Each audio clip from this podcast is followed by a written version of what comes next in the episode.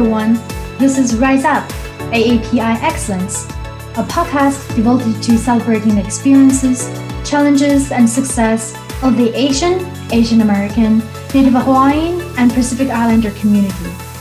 I am your host, Dr. Xuan Wong Wolf.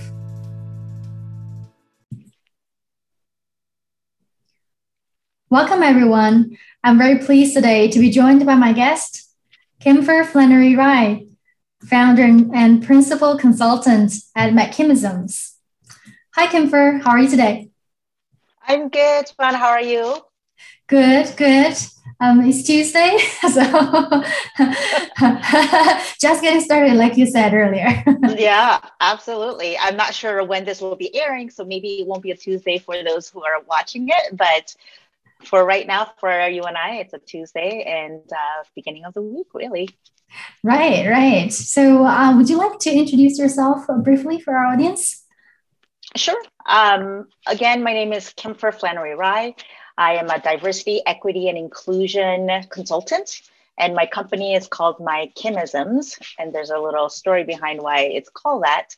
But really, uh, my business is focused on um, around obviously around diversity, equity, and inclusion, but really from uh, the area of systems change, because mm-hmm. I really believe that you can't make systemic changes happen within you know within our society if you or your organization are not ready to make systems changes.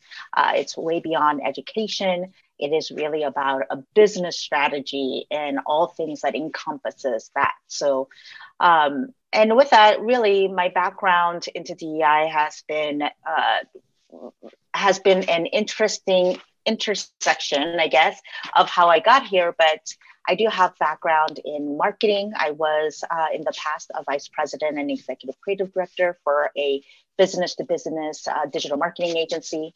Um, I have my MBA in executive leadership. Um, I'm also an adjunct professor that teaches mm-hmm. creativity and innovation to master's students um, in Seattle. And those are just a little bit of the things uh, on my background, I guess. Wow, what a you know wild array of um, great um, things that you've been doing. Um, you know, teaching in a in a um, university as well as uh, you know running your own business. And I'm just curious, um, based on uh, what you have shared.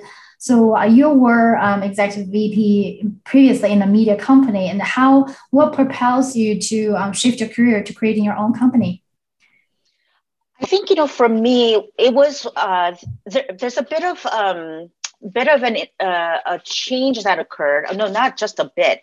A massive change occurred when I went to go get my master's. Mm-hmm. Uh, is especially as an executive MBA, that you, when you go through that, you are working um, as a full time executive, as well as doing your full time MBA with other executives uh, from various industries. And I just happened to be going to a university.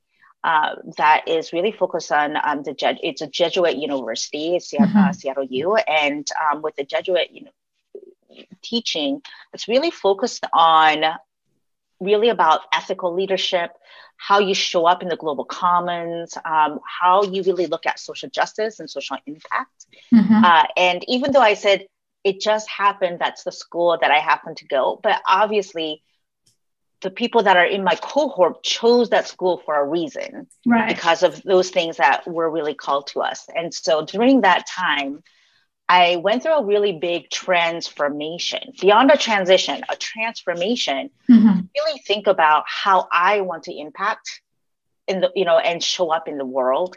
Right. And yeah, and at the time, you know, I, I loved my job. I loved the company. The founders were amazing people. Mm-hmm. And my team was really phenomenal group of individuals. We were an award winning group.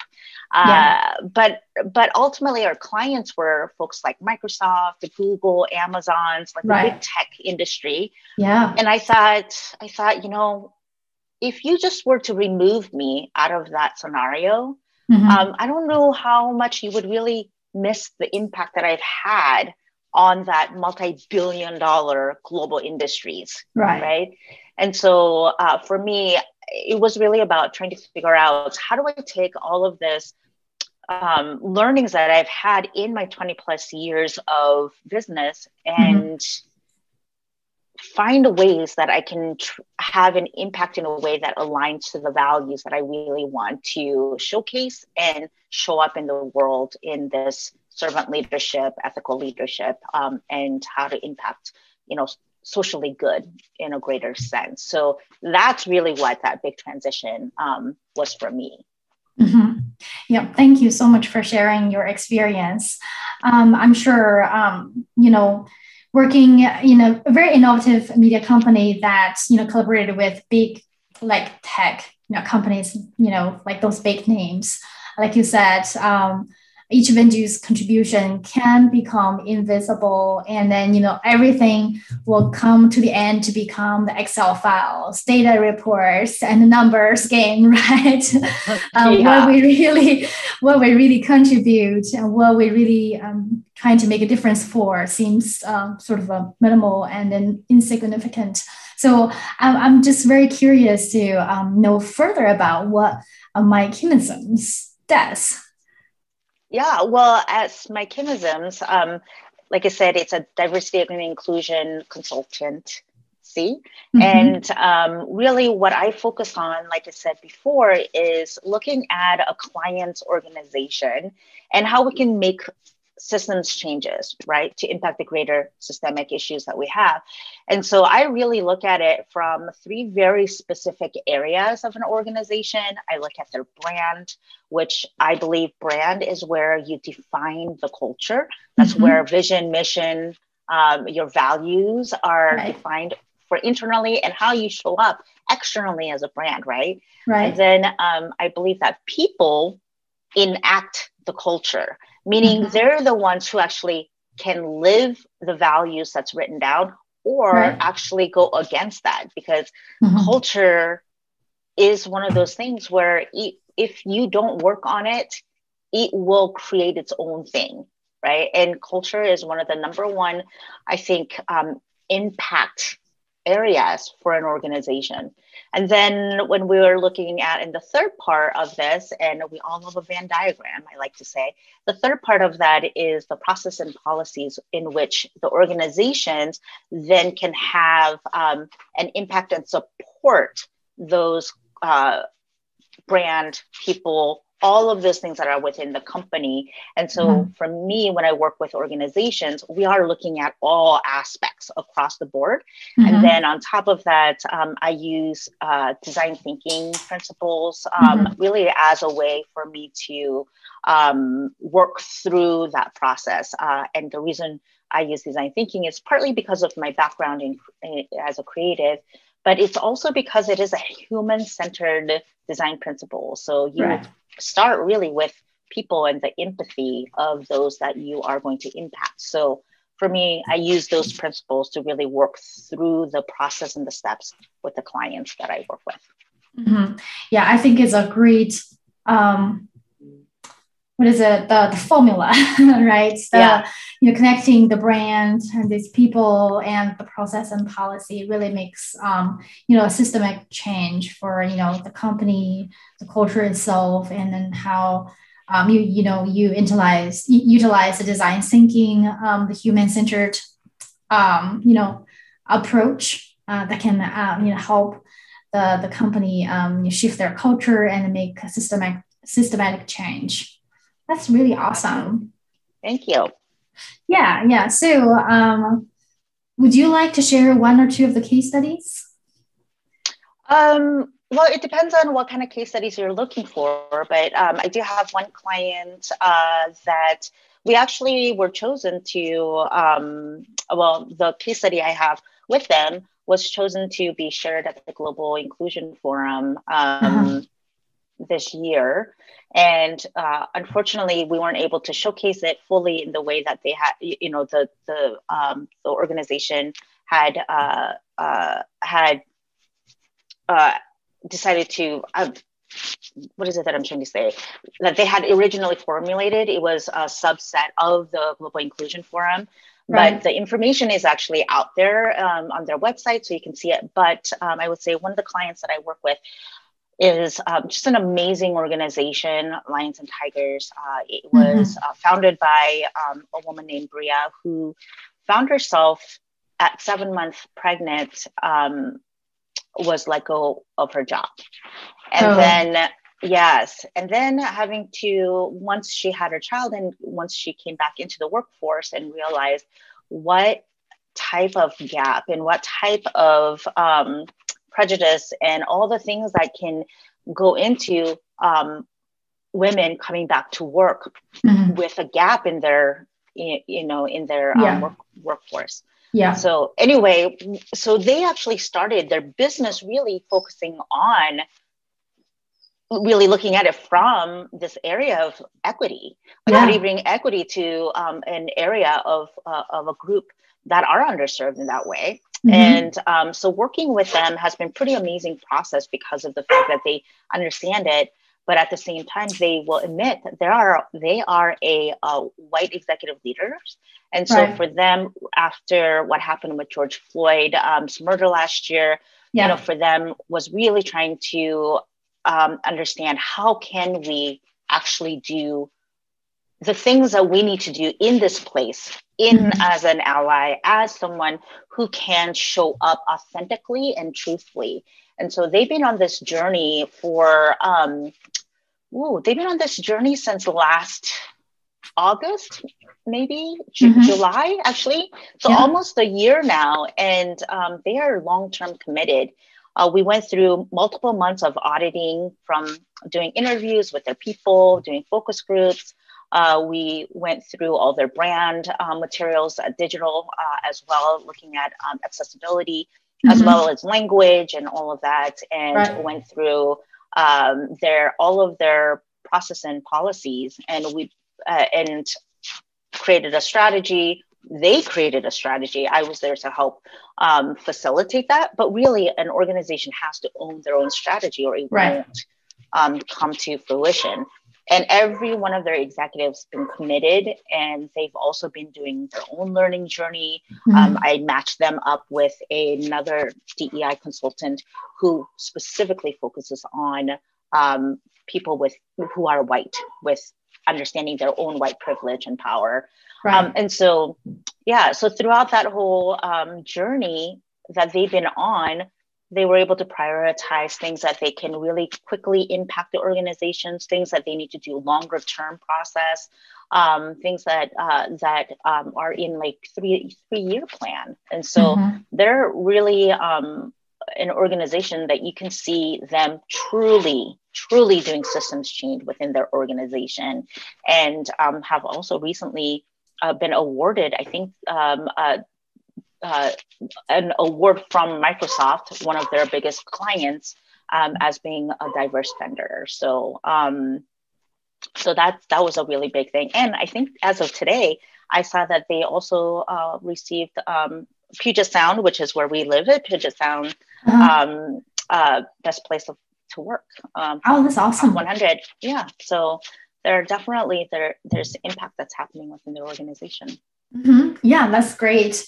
Um, you know, in, for for companies, you know, regardless of their size, their um, you know how many employees that they have, or um, you know what fancy products that they produce, right? Um, really, yeah. becoming an ally is the future. So, what kind of uh, what suggestions or advices do you um, have for you know um, companies who are aiming to um, enact or implement system, like their cultural change in terms of diversity and inclusion in their own organization, regardless of the size? Yeah, well, I think first of all, you have to treat it like a business imperative as much as you treat it as a, a human uh, people imperative, right? And so, um, first and foremost, make sure if it's a business imperative, that you do put it as a business strategy. That means it needs to have a budget, it needs to have um, resource allocated to it. Um, it needs to be a part of how you do business. And um, yes, you can do a lot of things internally as you can, but you need to hire people who actually that's what their expertise are in, or um, work with consultants like myself or others mm-hmm. to make that happen, right? So it can't just be one of these things where hire an intern to help you with your DEI, or right. you can't have, um, which we saw a lot of, you know, uh, identifying someone who would be part of the BIPOC, Black, Indigenous, um, people of color mm-hmm. group, and saying, "Hey, you're part of that group. Why don't you take on our DEI initiatives?" Right. which is not the way to go. First tokenism, so, isn't it? tokenism, yeah, it's, to, it's truest truest form. And on top of that, they're setting them up for fail failure, failure yeah. because mm-hmm.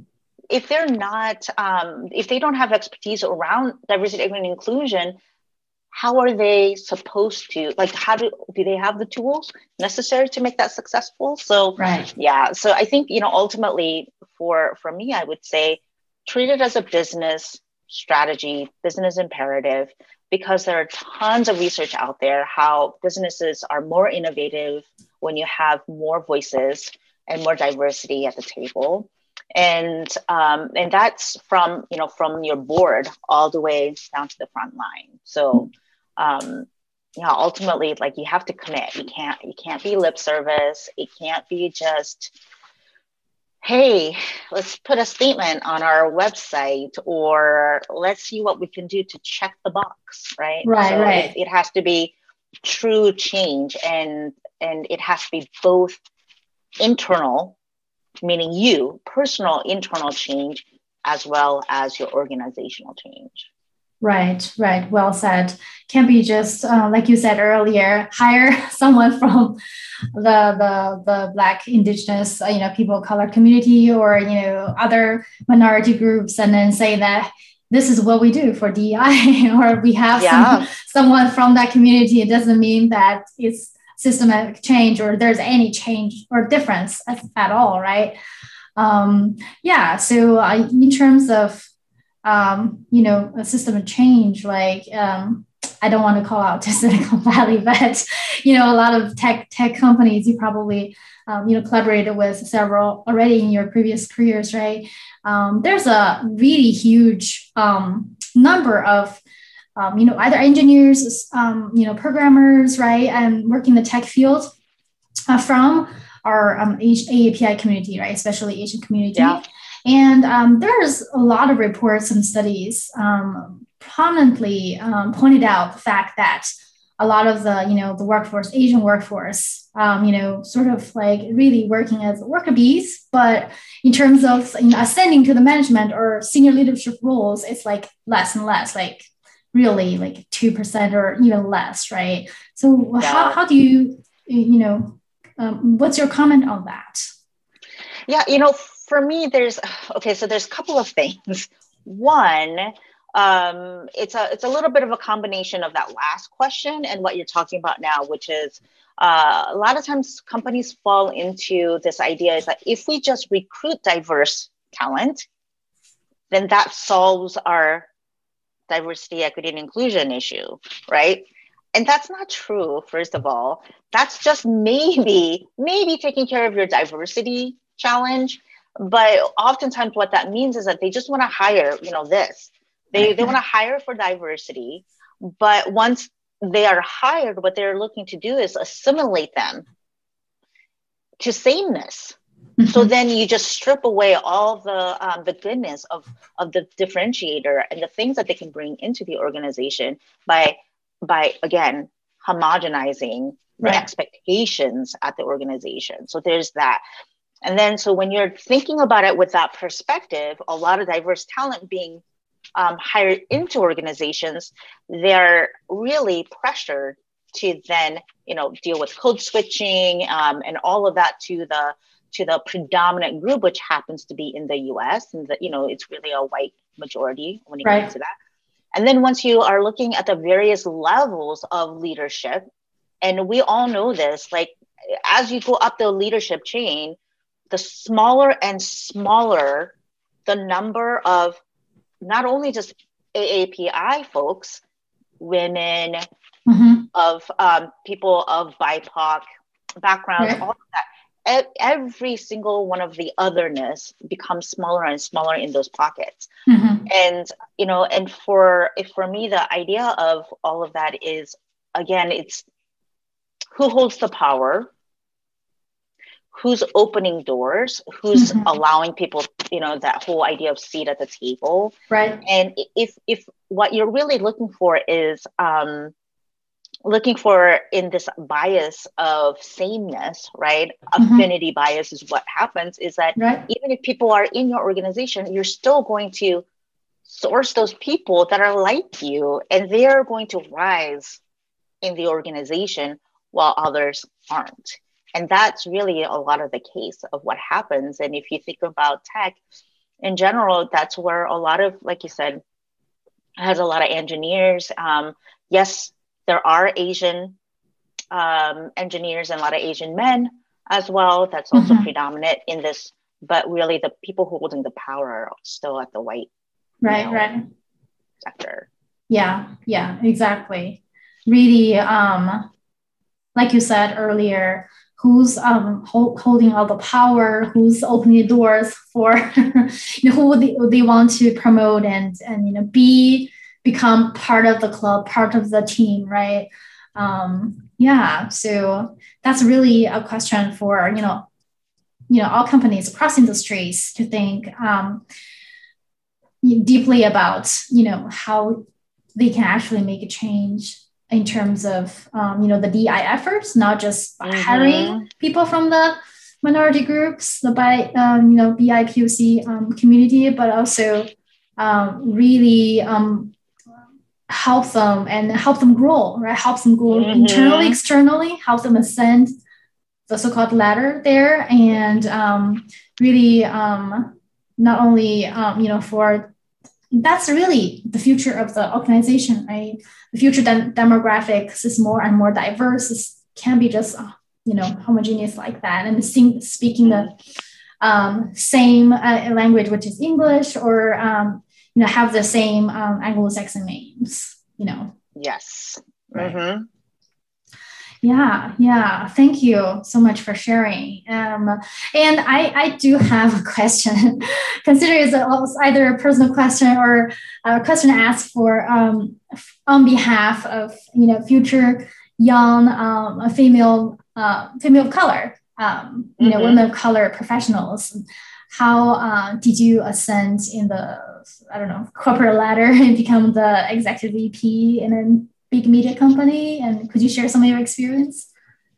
Yeah, you know, eh, it's a really interesting thing. Um, I think it has a lot to do, honestly, has more to do with the leadership that we had at that organization. So right. the three founders that we have, yes, two of them were men, but one of the other founders, a female, and she is a white female, but she is, I would consider her to be one of those super allies, right? Mm-hmm. Um, she is someone that I see as a mentor, as someone who uh, was my manager, and um, her name is Anika, and she was pretty phenomenal in how she really thinks about um, the kind of privilege and power that she does hold. Mm-hmm. And I think a lot of it had to do with that. Um, right. I'm not saying that even in that organization that it, it wasn't felt per se because a lot of it is subversive right it's right. it's why it takes um, someone like me maybe longer than it would someone else that isn't asian woman or um, i mean there's also like these things where um, you know that women have to prove right to right. get hired and promote promoted mm-hmm. versus men just has to show potential.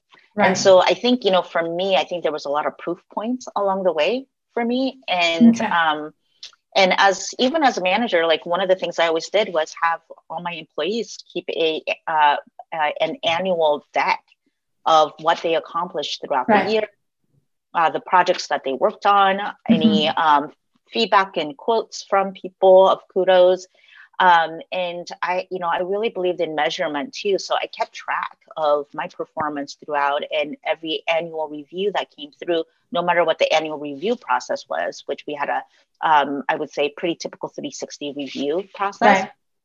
But I always augmented it with my own information like that so that it is Right. clearly all of these points in which way I've either hit or succeed, you know, uh, um, Mhm. uh, met or went beyond Right. what was expected of me. And so I think for me is those are the things that I would highly recommend to anyone, um, period, but definitely for folks like us to have those proof points constantly Mhm. because that's how we're measured. I mean, it's one of those things I don't want us to fall into like only doing what is expected of us, right? And we should be trying to break down all of these um, systemic issues. But it's hard to look at proof points and then dispute them and or you can then use that and say this i please tell me why like Right. even though all of these are showing and Mhm. having that um, be measured against someone else right Mhm. And also i think the other thing too is each of us in um, in the bipoc community are seen differently. Mhm. and um, we are we are viewed differently than our black um, community counterparts right? So it's possible as a black female in my position may had a different journey than i did Mhm. um, because of the kind of stereotypes that we all have to face um, as you know different part of the BIPOC community. So um, there's some things I think as an Asian person, there are some things that we don't have to um, combat or deal with um, that some of our other um, community counterparts do have to. And so Mhm. I'm not saying it made it easier for me. I'm just saying it's just different in the way that I can show up Mhm. um, because we're considered the model minority. You right. know, we're Again. non-threatening. Yeah, we're non-threatening. We're the model minority. We're already seen as smart. We're already seen as people that are quiet, that are not going to, you know, create create um, uh, too much Right. waves. Like Mhm. all of those things that um, that allow us to do certain things that you know others might not. Mhm. And so I think there's there's a lot of those kind of.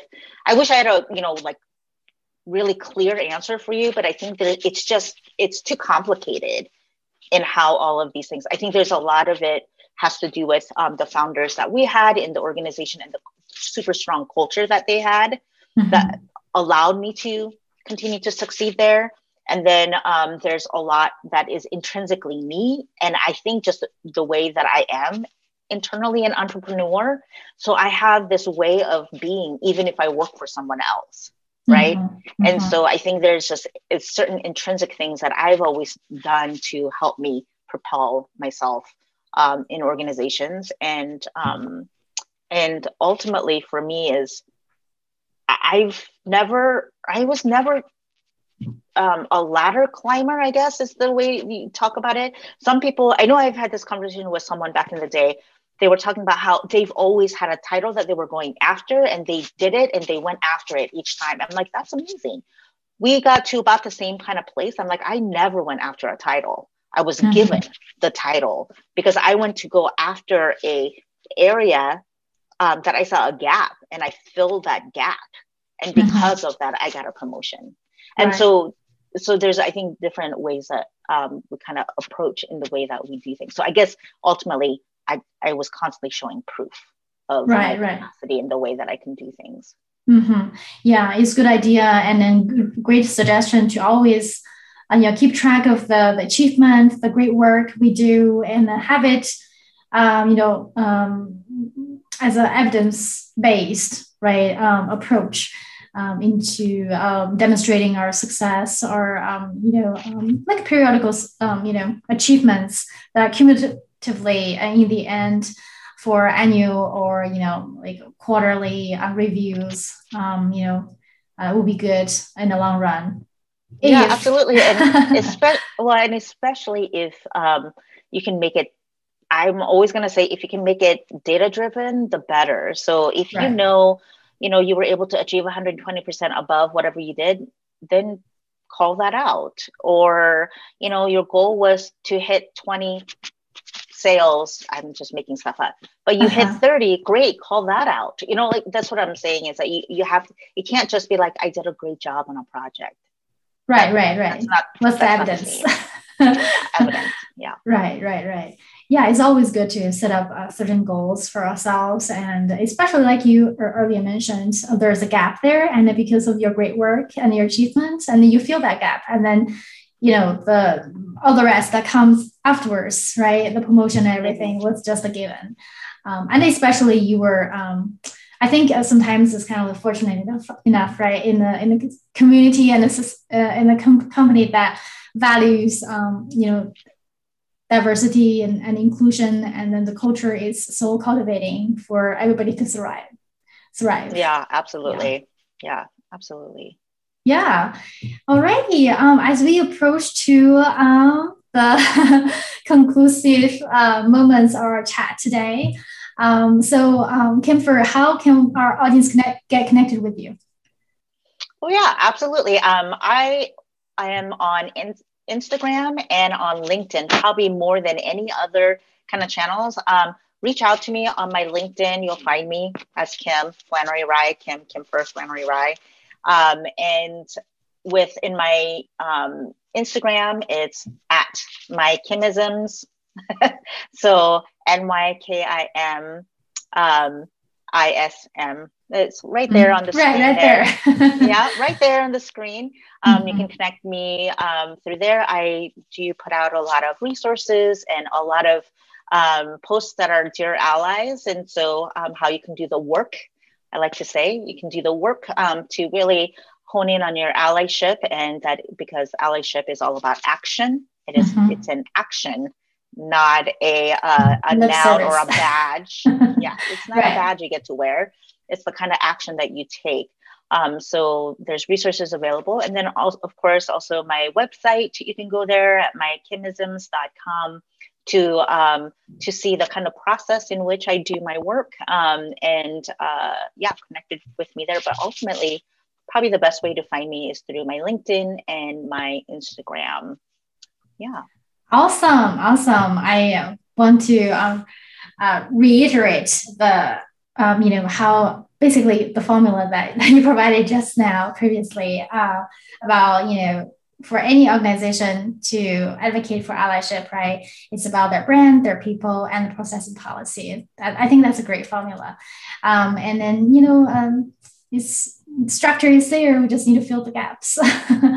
Thank you so much, Kim, for, for um, you know, uh, joining us today with our audience. And then I'm, I mean, it's a great um, episode with a lot of great information and thank you again uh, for sharing your expertise, your experiences, and your insights with us. Thank you so much. And thanks for inviting me. This was a really fun chat. Appreciate it. Thank you. And hopeful, uh, hopefully we uh, get connected again for another episode soon. Yeah, sounds great. Awesome. Take care. Bye. Bye. Thank you for listening. Again, this is Rise Up AAPI Excellence. I am your host, Dr. Xuan Wang Wolf. You're welcome to connect with me via LinkedIn. Stay tuned for our next episode. Take care.